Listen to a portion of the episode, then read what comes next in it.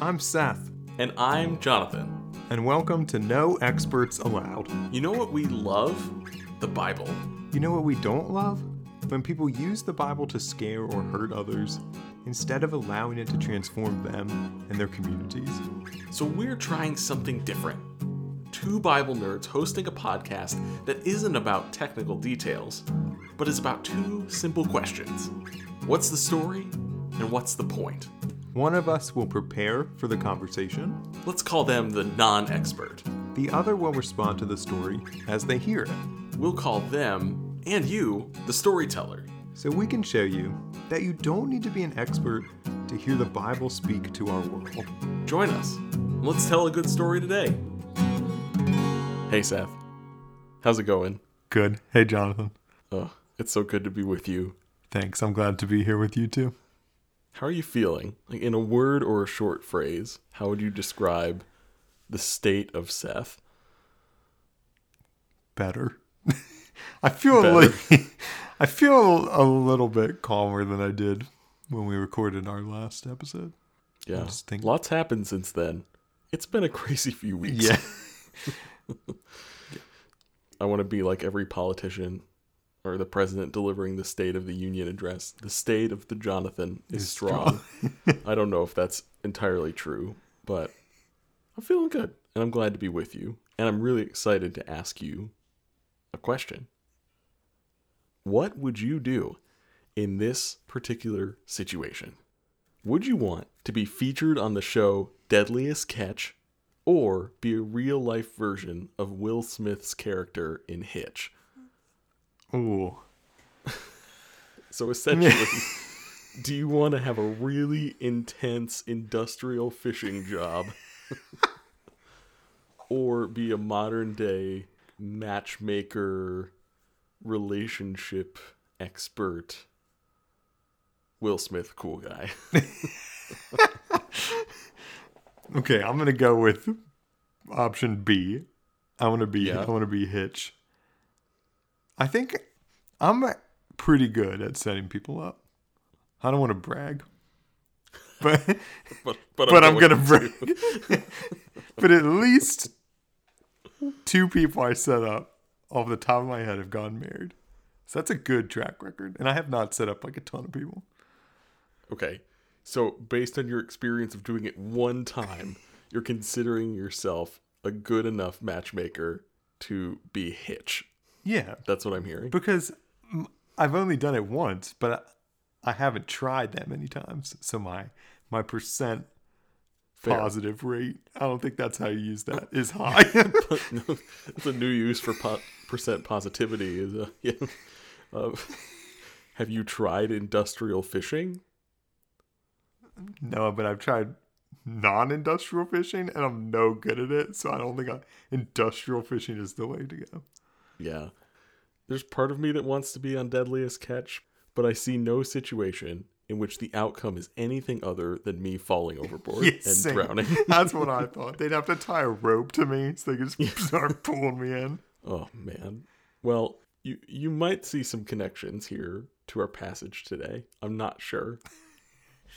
Okay, But why don't you go ahead and read this passage from the Gospel of Mark for us? let's go. Let's see how this connects.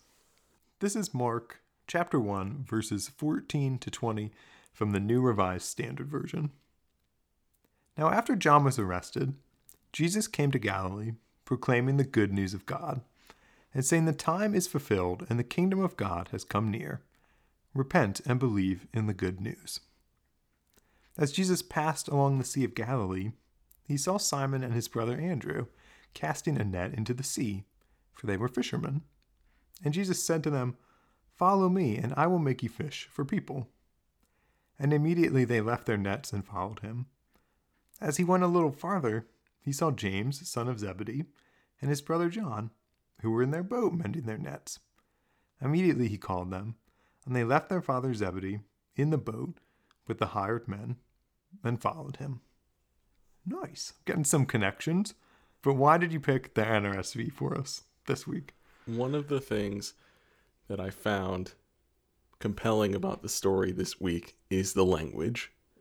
And I think some of the language that comes across that Jesus uses about the nature of the kingdom of God or the reign and realm of God, the language that Jesus uses when inviting the disciples that are mentioned here to follow him, the language was my top priority.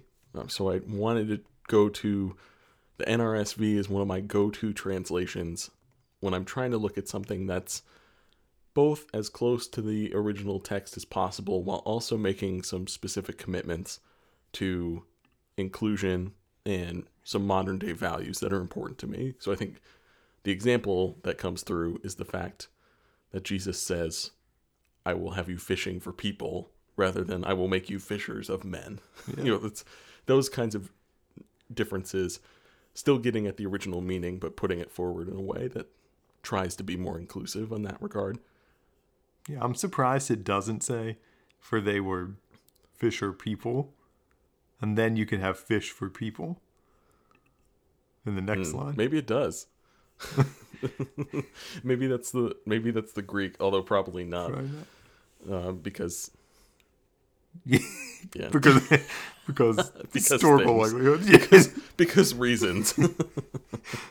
okay, so as you read about Jesus proclaiming the nearness of the kingdom of God, read about the calling of these disciples, what stood out to you? Okay, I don't know how, but maybe this is just Mark. I don't know how the first part and the second part are linked. like, he comes, John's been arrested. We're, we're only in the 14th verse. John's already yeah. been arrested.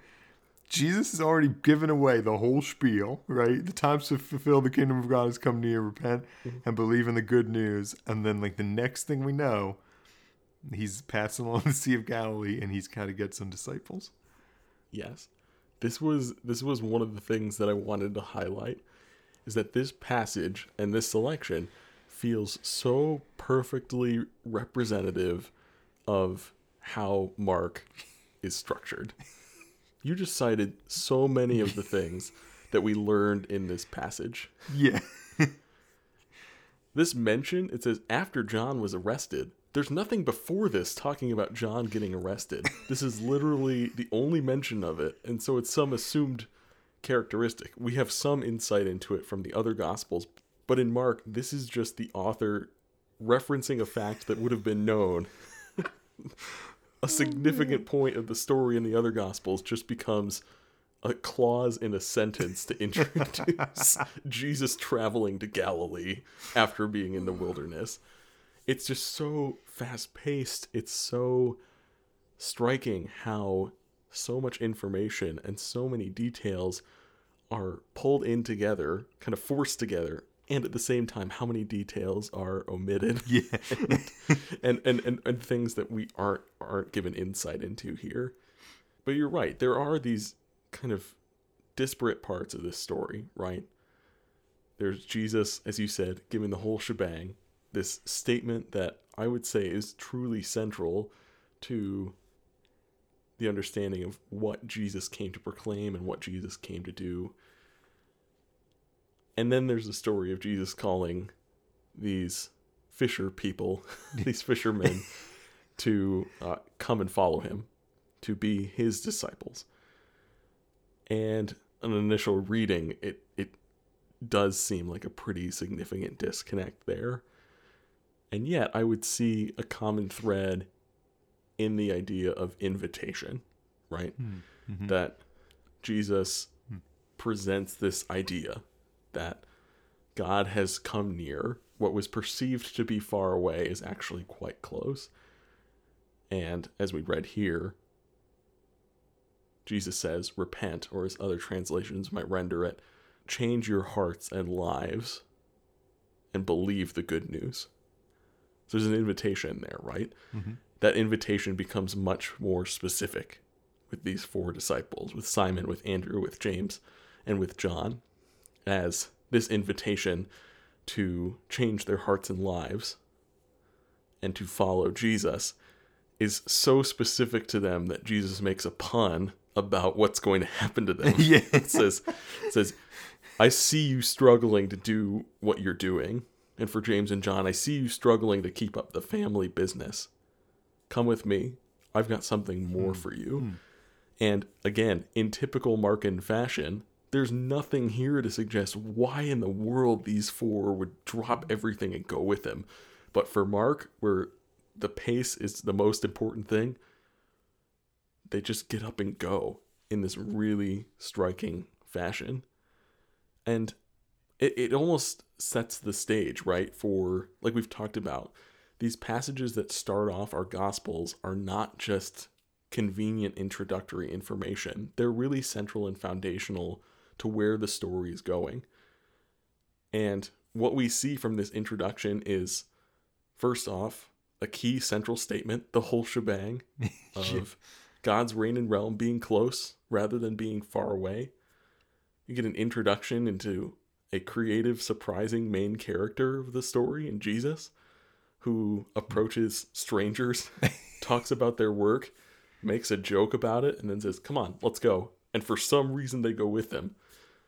And the fact that he's approaching folks that are not found in the halls of power or the centers of religious authority, but are folks who are working to put food on the table, working to make ends meet, working to stay connected with their families. There almost seems like there's a spot for folks who might not be expected to be the ones hmm. who are supposed hmm. to come along. I kind of went into some of that faster than I thought. It's okay. but does that does that help maybe make some connections here as as we think about these early these early passages that we read? It does, and I'm thinking particularly about if you would hear this passage like for the first time, you, you're just hearing Mark's gospel, like how you would identify with the people who are called here. Yeah. Right? Like either as someone who has been called, uh, feels some type of call, and that's why you're you're listening, right? Or it also functions maybe as a as a type of call if you like have never heard this before. Right right. Hmm. And it comes right at the beginning. I think that's so key. Huh. Do you think there's any significance with them immediately leaving their nets? I mean, I know Mark loves the word immediately. Like it's, but it's like, I just wonder about that. Like if there's something, like he's trying to get across how completely willing they are. I don't know what word to use there. Yeah. I think my answer to that is kind of twofold. Right. There is something structurally and from a vocabulary sense important about the word that we translate immediately in Mark's gospel. I don't have the information in front of me, but it occurs so many times again as this driving force of the narrative. It's like immediately they left and went this way and we read immediately he called them and they dropped their nets. It's it's in addition to that purpose in the overall narrative, it also creates this pretty striking image that we're talking about, right? This image of folks abandoning their entire vocation to follow a teacher that they just met. And culturally, that kind of invitation was pretty recognizable for someone in of Jesus's tradition. Okay. Um, The the you know the idea of being a disciple wasn't something that Jesus invented, uh, but is very closely related with Jewish teaching traditions of having disciples of particular teachers or rabbis that would then kind of expand on and develop their teacher's work with subsequent students.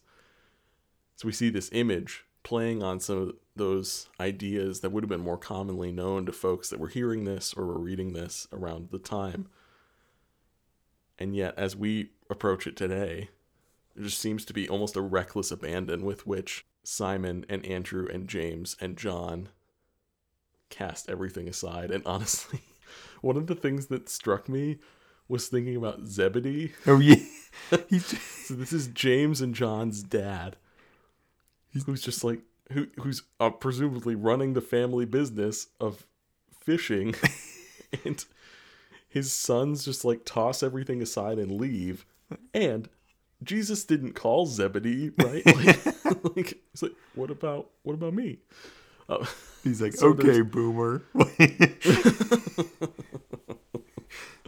it just doesn't i don't know i don't really have anything profound to say but i just thought about what it would have been like for zebedee to experience this and watch his sons like leave him behind He's just in the boat with the hired hand. Like, yeah i was just like i was just kind of i was kind of struck by that yeah, wish we got more about that. But it's Mark, so I'm not. Of course, you don't. Just Yeah. moves on. no no there's probably just some other details about an arrest and like a a brawl or something that are added in two words Yeah. before going on to jesus' next action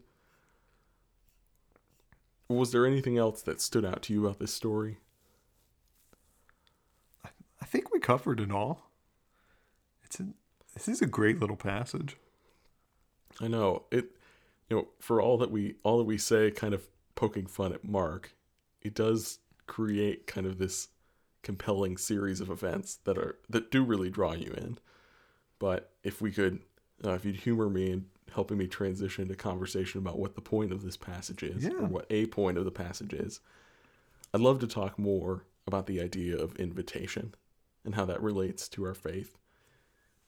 You know, it's no secret, and this is kind of part of the purpose of our podcast, right, is to help reclaim certain aspects of the Christian faith from expressions of our faith that have used the Bible, that have used gathering in Christian community to perpetrate like really serious harm. And I think a lot of harm has also been done in the name of inviting folks to consider becoming Christians or the idea of evangelism, right? It's the root of the word evangelical, which has turned into this code word for a certain type of Christian, uh, especially in the American context, that doesn't just have certain beliefs, but kind of exercises those beliefs and exercises the power that they hold based on, most often among white evangelicals, the privileged position that they hold in their society, the way that their faith and their political understandings have kind of merged into one. Evangelism is central to this story. You know, evangelism comes from, as we've said on the podcast, I think relatively recently, the Greek. It's a, you know, it's just kind of an English version of the Greek word that we translate to mean good news. So it's things that are related to God's good news. And there's nothing inherently harmful, there's nothing inherently problematic with the word. It's become so untouchable in a lot of faith circles, including ones that I walk in, because of the desire to avoid the evangelism of Evangelicals. or, right. Well, of not of not of evangelicals necessarily, but of like of the Bible bashing Christians who Yeah. essentially say you must convert, you must think like me to have God's favor, and if you don't, you're going to be condemned. It's this narrative that is just one of many that the white evangelical church, especially in my experience, it just perpetuates so much shame. Hmm. Like there's something wrong with you. Your faith must not be important to you if you're not converting other people. But I'm wondering if evangelism is about something different than conversion. It's something something more. But before we get into that, like what do you what do you think of when you think of evangelism in our kind of in, how it's understood in a in a popular setting, like just beyond beyond Christianity even? Oh, sure, even beyond. Well, I think about like anytime you just kind of like tell someone about something, right, as like some sort of recommendation. I think of that being like almost like evangelism. Like you can do it even with like pizza shops, right? Like Sure. right? You can be like, oh, I love, I love this pizza place, John's Pizza. You know, like that's like a type of evangelism for John's Right. Pizza, right? Like that's a subset of evangelism. Yeah, and I'll say anything about good pizza in my mind is good news. So I, I'm here for I'm here for that.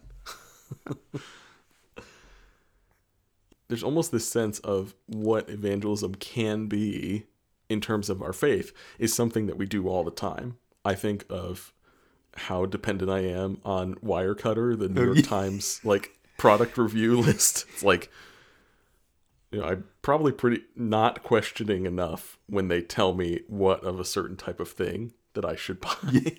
but I just I trust them because they've they've put in the time and the work and you know there's there's almost a sense of them sharing that information with me to then prompt me to act, right? There's this it's this in a very consumeristic way. it's, it's like it's it's it's a similar type of invitation to what evangelism could be. And I I'm I'm glad I'm glad you framed it that way though because it, it helps us at least start getting past a form of inviting people to consider what it would mean to follow Jesus like Simon, Andrew, James and John did in this story. Hmm.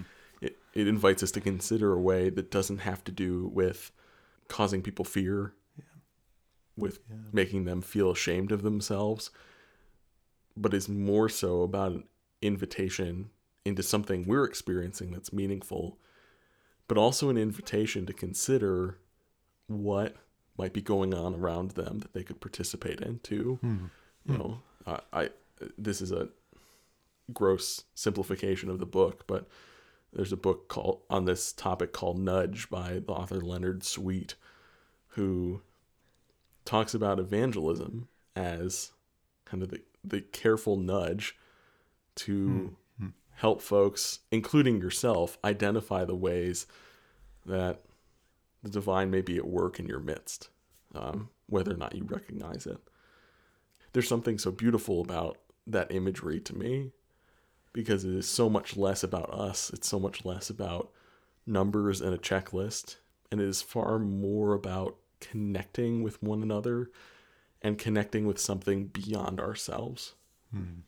Uh, there's just so much of a focus in evangelism as it's more popularly understood on being right, on having power, and basically making people conform to your image of what people should be and should believe. And that just feels so out of line with these invitations that Jesus offered here. Yeah, it has nothing to do with like a gospel tract, does it? Like like Jesus offers a real personal invitation, Yeah. like not like a leaflet that he leads that he, he not a leaflet that he leaves behind that scares you into like saying some prayer, right? Right. Do you have any good gospel tract stories? Uh, yeah, yeah. When I worked at the doctor's office, one of the things that I would do is like after, after people's appointment, I would set up their following one and give them whatever paperwork like they had Right. to take with them. And I've I've got multiple at the end of people's visits. Like I would hand them their paperwork that they would leave with, and they would hand me a gospel check in return. And I never really knew what to do with it, to be honest. Like I was, I would just kind of be like, uh, "Thank you." Yeah. Like I just never knew. Like I don't know. Like I was always like, "Okay." Like Yeah. I the most memorable one I have was on a some road trip with my family. I was it was a like a pretty busy gas station with a single stall bathroom. So I was in line. I went used the bathroom and came out and the woman who was in the line behind me handed me a tract. And she just looked at me and said, "I'm supposed to give this to you." And then like shoved her way past me into the bathroom, slammed the door and locked it. And that was the end of our interaction. I'm just standing there holding this, you know, like a gonna scare you into converting kind of document, whatever it was. That imagery, though, is so striking to me. Like the fact that she felt her task was done and could lock herself behind a door between like the absence of relationship in that in that invitation was so striking to me and i don't know it almost feels like too good of a metaphor for how poorly but this is like a totally true story. I'm i'm hopeful that in a time so devoid of connection and community as we're living in right now, that people of faith can learn how to reach out and offer support to their neighbors, not so that they can check off a list or so they can bring more people into whatever faith community they're a part of, hmm. but so that they can show that the the teachings of their faith are more important than the fact that they believe a certain thing. That we can live out the fact that God may feel like God's far away, but God is actually close. It doesn't shouldn't that affect our lives more than just saying you better you better turn your life around or God's going to punish you. Conversations about evangelism are so so hard to navigate especially in a short amount of time, but I'm just I just feel like there's a real opportunity for for people of faith and honestly people not of faith to offer care to each other right now. We're mm. so isolated and it's so easy to be tempted to kind of further that isolation when we're when we're experiencing the types of depression and anxiety and worry and fear that we're feeling. But Jesus gives us this incredible example of sharing good news and what that looks like to do with people in relationship, to specifically know and creatively offer an invitation, a nudge, if you will, to someone in their own setting, in their own space, Yeah, and in their own time. it's a You know, it's a lot more like matchmaking, right? right? yeah, huh? I'm like just putting this together, right? But like, there's a part about matchmaking, right? That's like knowing kind of both parties, right? And it, Yeah. that's what invitations do, right? You don't you don't evangelize for John's Pizza unless you you know something about John's Pizza and this per you're evangelizee. That's not a word. The person you're evangelizing's love for pizza, right? Or like, Right. Huh. Good question. Good. What would you do in this particular situation?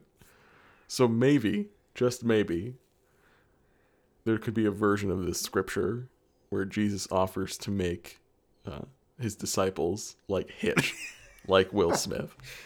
Maybe I don't know.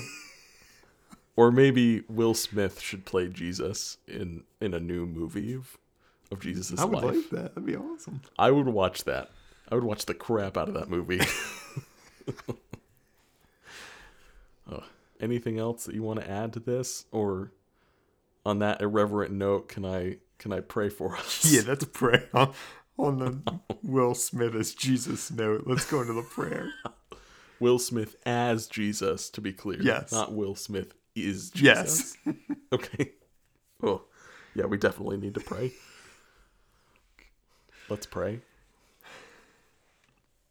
Nudging God, thank you for coming and being near to us, even when we feel like you're far away.